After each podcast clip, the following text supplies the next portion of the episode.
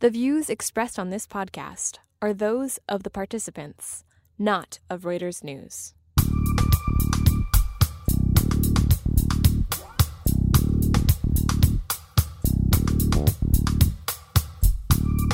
Apple finds some financial apps to keep investors happy until the new iPhone comes out. Can the mainstream media maintain its impressive growth in readers and viewers since the US presidential election? Oil prices have recovered from their slump last year, but is that enough to keep the oil companies that drill for it sweet? And the retail industry is in the toilet. Does Coach's turnaround offer a roadmap for others? These are the stories we'll be digging into on this week's edition of The Views Room, a weekly conversation among Breaking Views columnists about the ups and downs of the world of finance. I'm Anthony Curry, and I'm here with my colleague Jennifer Saber. Hi, Jen. Hello. Apple reported quarterly earnings this week, and we found out that iPhone sales dipped, which you would think would be a problem. However, there's a lot that investors can still hang on to for Apple. We have Rob Cyran joining us here from our New York newsroom. Welcome, Rob. How you doing? So why don't you tell us a little bit about why this isn't such a big problem? I mean, I know that investors are focused on iPhone sales. It's their most profitable product. Is that correct? Mm-hmm. And most successful product, I think it's fair to say. Why hasn't there been a lot of panic? Well, there are three reasons, really. So the number of iPhones sold hasn't, as you said, it decreased. But Apple's wringing more money out of each iPhone they sell. Sale of services, for instance, that's things like when people go download an app, they give a chunk of the money to Apple. And that number's going up. That number's going up, going up at 18% per year. It's about 13% of revenue right now.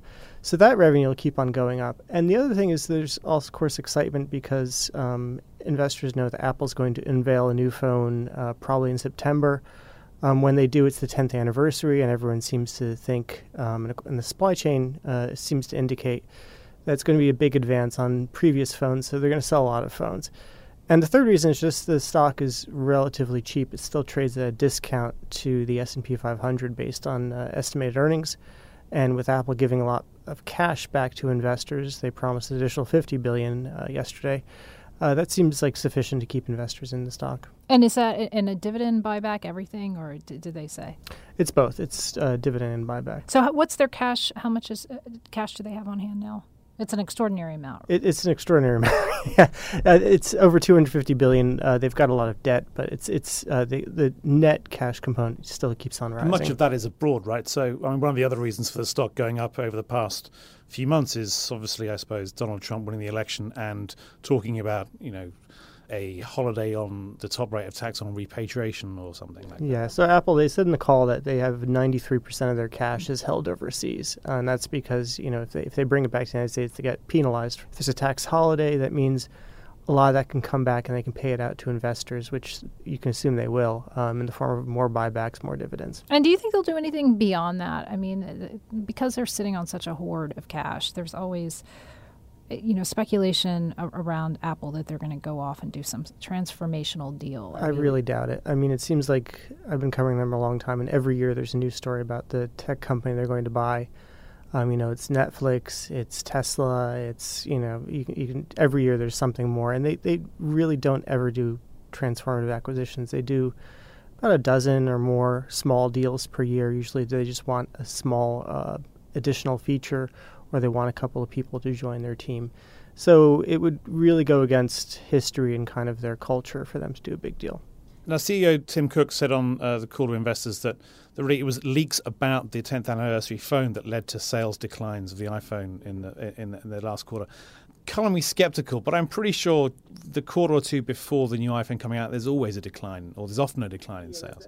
Yeah, that I would take that with a big dose of skepticism. The problem really seems to be in China. There are three manufacturers there that have gained a lot of share in market, and that's cutting into Apple sales. Apple, for instance, it used to be about 2 years ago, the sales in China were about 29% of all sales.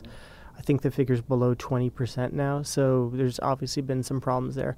And Apple can talk up, you know, the prospects of India, but then again, everyone else is going to India too, so it seems like they're having a tougher time. So it could be a similar picture. They'll grow quickly, and then others will come along and take some of the market share. Exactly, yeah. Right, Rob, thanks for coming on the show. Always great to hear an update about Apple. You're welcome.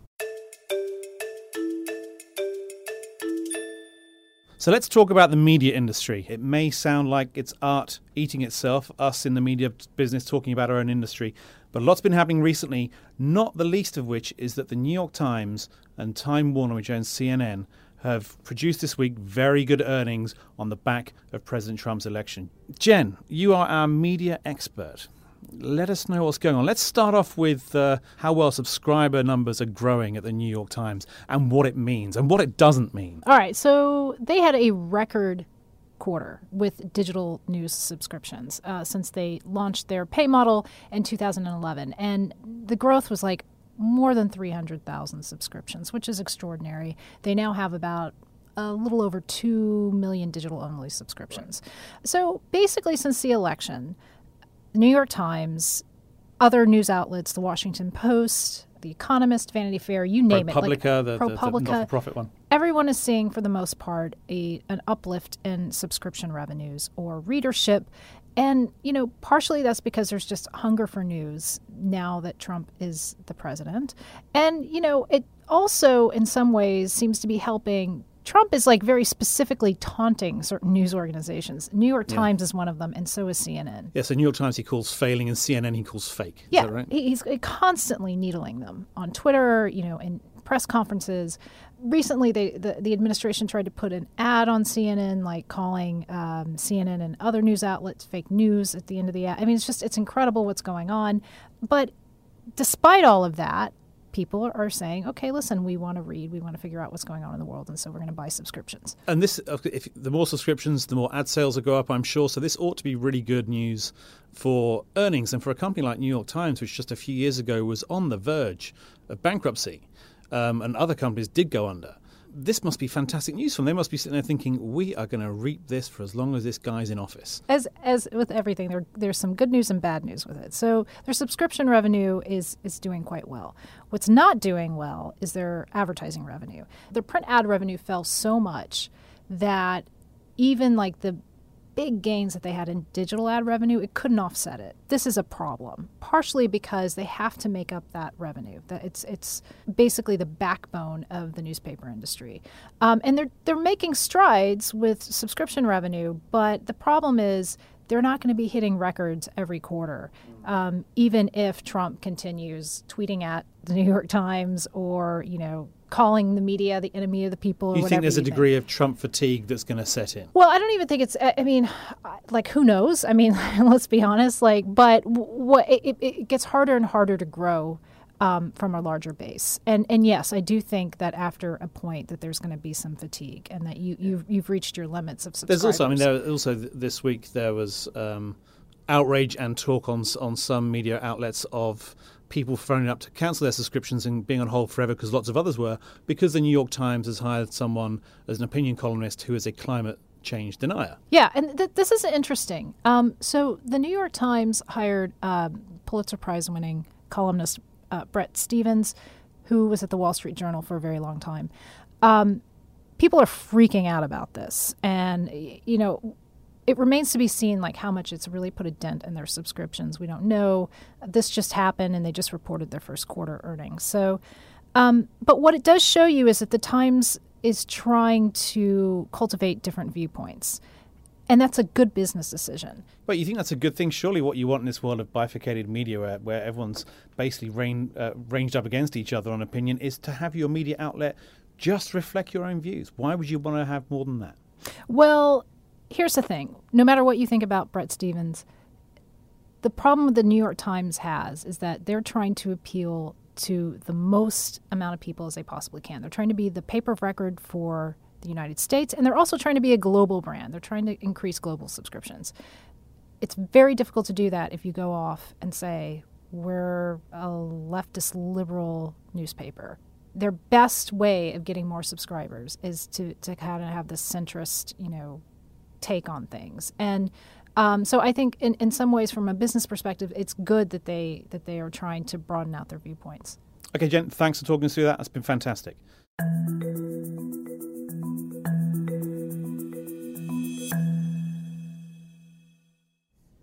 Cast your mind back to 2010 when that BP oil spill in the Gulf of Mexico.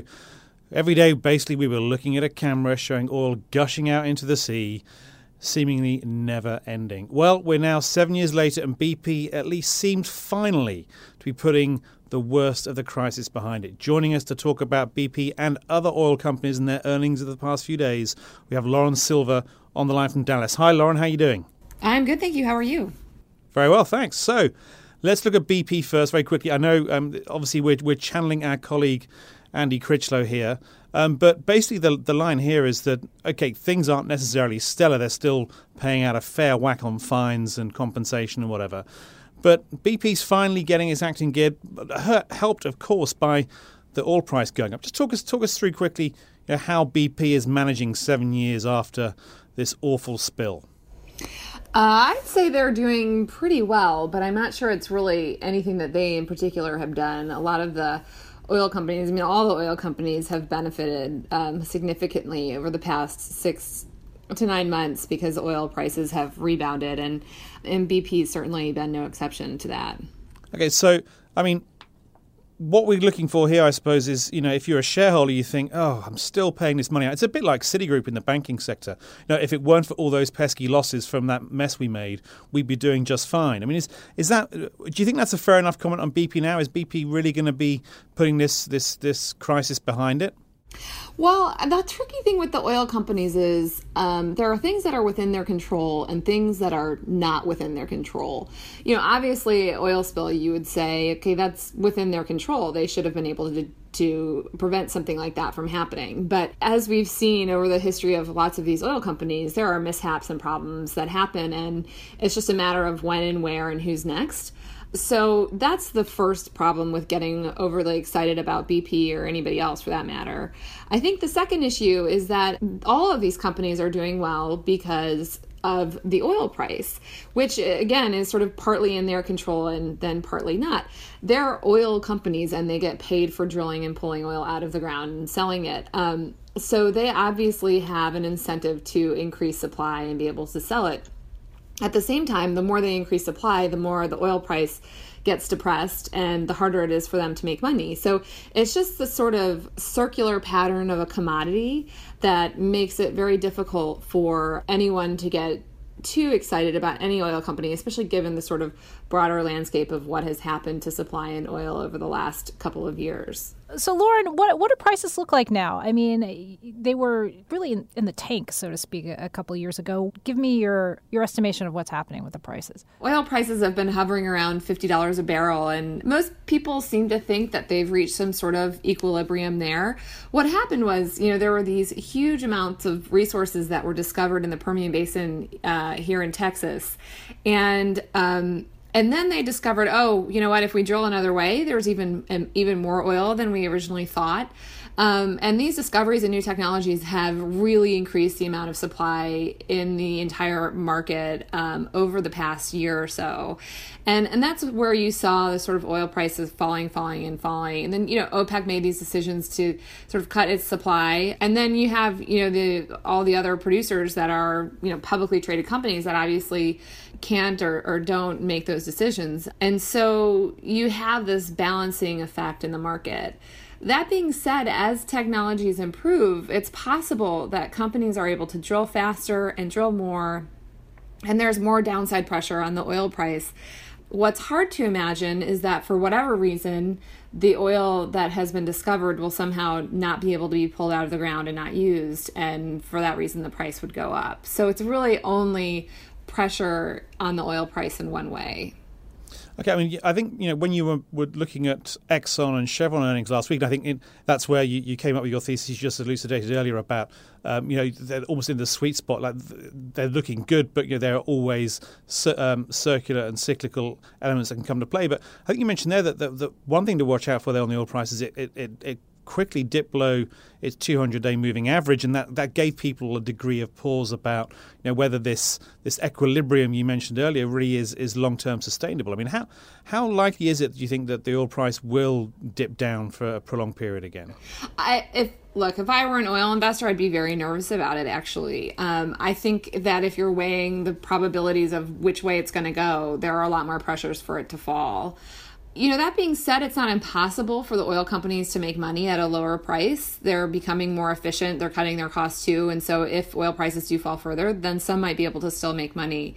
But what you're seeing right now with most of the companies is they've really hit this sweet spot where oil prices are high enough that they can drill and get oil out of the ground. At the same time, their own costs have not risen substantially as they do at later parts in the cycle. And so they're able to really boost their bottom line as a result. And President Donald Trump, of course, is, if I may display my colors, starting his war on clean air and clean water. So that's got to be great news for these companies, right? They can go and drill all over the place. They can. I mean, it's funny because when people talk about the ability to drill and where they want to be, right now they want to be in the U.S. And it's amazing because they are, you know, saying that there's absolutely no barriers to entry. You get land and you have a, you know, you have the ability to drill, you have a well, you're good to go. You go to some other regions in the world and it's certainly not that easy. There's lots of negotiating with the government and, you know, there's lots of hoops to jump through. So, you know, Texas, if you're a wildcatter, I mean, it's the best place in the world to be right now. So why are you working for us? Shouldn't you be going out and putting a drill in your backyard? Hey, there might be one there sometime soon. Right, Lauren, great to speak to you. Thanks for coming on the show. Thank you very much.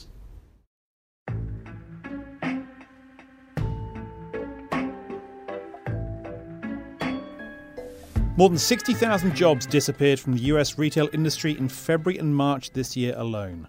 Stores are closing, malls are dying as more people do more shopping online. But e-retailers like Amazon have their own problems too, not least the cost of delivering goods and picking up those that get sent back. Let's start off with some good news though. Luxury handbag maker Coach this week delivered pretty good earnings. Kate DeGood, you were watching this earlier this week. And you're saying, OK, they've done a good turnaround, but actually they might be getting a bit distracted. Talk us just through first, if you would, what's been happening with Coach.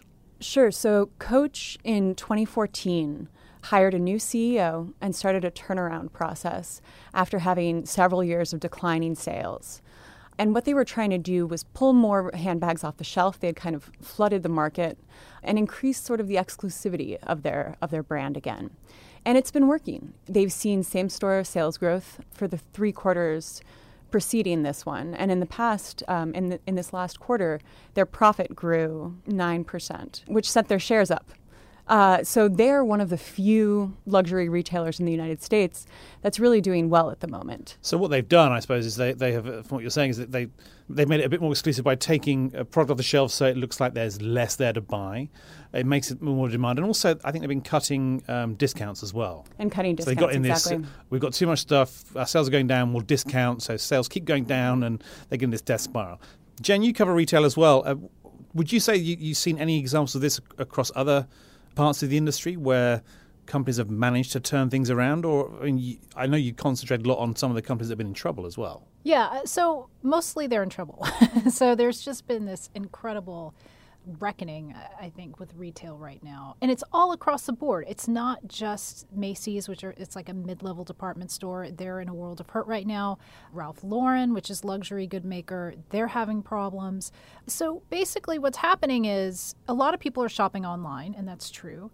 But I think a lot of people are also spending their money elsewhere. And that includes going on trips or, you know, things that have quote-unquote experiences. And so all of these things are kind of conspiring against retail at the moment. And, you know, retail overexpanded too. I mean, they're like a bazillion Macy's and they have so much stuff. You know, particularly in Macy's, it's just, I don't know if you've walked into one recently. I have, try to avoid it. It's an overwhelming experience. I mean, you just don't even know where to go or where to look. Yeah, I'm still a 5-year-old boy remembering my sister spending 2 hours looking for shoes and then buying the first pair she looked at. I can't go near stores. So, I mean, that's how a lot of people are starting to feel, right? And so what's interesting about Coach's strategy is that a lot of people are trying to do the same thing. Ralph Lauren, for example, is trying to cut back on discounting. They're trying to pull some of their product from, you know, the shelves of the department stores. They're trying to cut some of their real estate. They're trying to bring back an era of exclusivity as well. Macy's, on the other hand, you know, they're cutting a bunch of stores. They are trying to play in the middle where they are doing kind of like this fast fashion-y kind of thing where they've introduced this new line that's going to appeal to younger people, and then they're also kind of going through their own inventory. Fast fashion, what does that mean? So fast fashion is like H&M and Zara and things where essentially you walk into the store and every 2 or 3 weeks there's a different product on the shelves. Okay. The lead time for retail is painfully long. I mean, it's sort of mind-boggling that buyers typically buy in the spring for the fall. So the lead time, what they need is just extraordinary. And so right now, part of the game is trying to cut that lead time from, you know, when they develop a concept or, you know, think of a design to when it's actually on the shelf. Right, so they're also trying to create more need as well. So if we can just get people into the stores to buy new stuff more frequently, then surely our profit will go up. But there must be costs behind that as well, though, because you've got to keep developing new stuff. Yeah, you have to keep developing. It's tricky because what happens is you have to look at your back end. Who are your suppliers? How quickly can you get things, you know, to the stores? You know, so there's it's not an easy to replicate strategy for a lot of these places. And it's, I mean, if costs are involved, then I mean this is where mergers come in, I would think. And I know we'll talk about the e-retailers and what they've been doing a bit later on. But I mean, Kate, going back to Coach, this is a company. It's done really basically one deal in its history. Certainly under this new CEO, that was 2 years ago. But it's been linked to so many companies recently. And I mean, I think your line on this is, look, let's not overplay our hand here. And that the first deal they did was for Stuart Weitzman, the shoe company, a couple of years ago, really isn't the best example for everyone to look at and say, if they did that well, the others will go fine. I mean, talk us through that. What is it that's pushing Coach to look at all these different names? Sure. So as Jen said, the luxury market is contracting. Bain reported that in 2016, the overall market for luxury goods declined 1%, which means that for a brand like Coach, if they're doing well, they're taking away market share from other brands.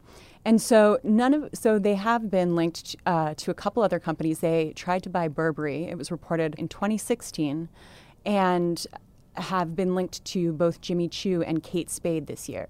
It's not quite necessarily in their backyard. You know, known for I know hamburgers isn't all they do, but they're getting, you know, looking at shoes, looking at various other elements that they could bring in. I mean, I'm not going to say it sounds desperate. I don't know enough about the company to say, but if they're shopping around like this, it strikes me there might be a bit too much of a bad habit going on, or possibly a developing one, at least.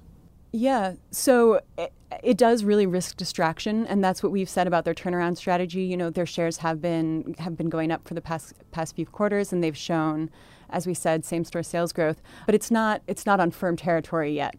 But, you know, explain why Stuart Weitzman isn't necessarily the deal that everyone should look to as a good example for the other companies you say that Coach has been linked to. The market was slightly different in 2015, and the companies that Coach is now looking to acquire don't at all have those kinds of numbers. The acquisition of Stuart Weitzman was quite easy. You know, it was a healthy, growing company. And the brands that Coach is now looking to acquire just really don't have those kinds of numbers. So while Jimmy Choo has been returning money to investors, sales growth in 2015 was 7%, whereas in 2016 was down to 1.6%. Growth is slowing. Let's move on then to the e-retailing side of things, because there is also quite interesting. We've seen a number of players go out and buy smaller companies recently, whether to get presence online or whether to change what they do online. And Jen, you wrote a piece about, you know, Walmart and Amazon recently. I mean, obviously, Walmart being a very big physical presence. Amazon, meanwhile, is trying to develop one, which seems to go against everything that we've just been talking about. So talk us about, look at some of the e-retailers. Why are they trying to go for physical locations? What does it tell us about the state of the industry if they're going that way? So it says a couple of things. First, online sales represent, depending on how you calculate things, roughly about 15% of total retail. And Amazon has a majority of that. So they've done extraordinarily well, but they're subsidizing, you know, one of the main benefits of being a member of Amazon, which is the Prime, right? And their free 2-day shipping. And that subsidy is, they're basically burning more cash to, you know, basically keep people on the hook for this. And those delivery costs are adding up. I think last year it was like they burned about $7 billion. What could help them and what Walmart has in its back pocket, so to speak, is this idea of clicking and picking up your own product. So you shop online and then you go to a Walmart and you pick up. Yeah, and Target does this as well. And Target actually, it's even got to the point where, you know, I had an Amazon package delivered and they couldn't get it to me, so they left it at the local florists. Yeah, so there are a lot of little stores that are making a little bit of money on the side here. Yeah, it's called the last mile, right. and that's where a majority of the costs come in, and that's where Amazon is burning a lot of their money. What Walmart has to its advantage is like 90% of the American population lives within maybe a 15-minute drive of a Walmart, which is an extraordinary thing when you think about it. And the other thing Walmart has is they have groceries, and I think people tend to want to go to a store and buy groceries, yeah. or, you know, they want it immediately. What Walmart is also doing is offering discounts that if you click online, you can come and pick it up and you're going to get a better price for that. And I think Amazon realizes, hey, you know, we've got to look at this seriously because we've got to cut down these costs. We can't subsidize delivery, you know, until the end of eternity. We've got to figure out ways to get people to, you know, come in and do this themselves. So short of buying a UPS or a FedEx, which doesn't seem to make a lot of sense, you know, they're going to have to think of other ways, and an actual retail outlet is one way to do it. So does this mean that they're killing off their drone program they want to set up to deliver? I mean, that strikes me as a particularly very individual way of delivering that would cost them even more money. Well, I mean, the thing about Amazon is they're going to play in a whole bunch of different areas, right? So they're going to try and see what drones do. They're probably going to see what driverless cars do. They're probably going to probably go after all this mall real estate that is eventually going to come up on the market. In fact, Green Street Advisors had a really good number where there are like basically 800 department stores need to close to get to this levels of productivity about 10 years ago. So that's an extraordinary number of stores. And so the idea is that maybe Amazon could pick off some of that. You know, it remains to be seen. Do they want to be in the real estate? Do they want to start owning these things? Are they going to do partnerships? Are they going to say, like, your local florist, you know, can we use you as a drop point? But you still have to get it to that drop point. So, you know, that's what they've got to figure out. Well, there we go. When it comes to retail, everything comes right back to Amazon, it seems. Jen, thanks for that. Kate, thanks for coming on the show. Great to have you on again. Thanks for having me. That's our show for this week. I'd like to thank my co-host and contributor, Jen Saber. I'd also like to thank our guests, Kate DeGood, Lauren Silver and Rob Cyran, and of course our producers, Bethel Habte and Andrew D'Antonio. I'd like to thank you all for tuning in. Check us out every day at breakingviews.com. Subscribe to The Views Room on iTunes. Please do share your opinions about our show. We'd love to hear them. One more thing, we'll be back next week and we'd love you to listen in again. Thanks for joining us.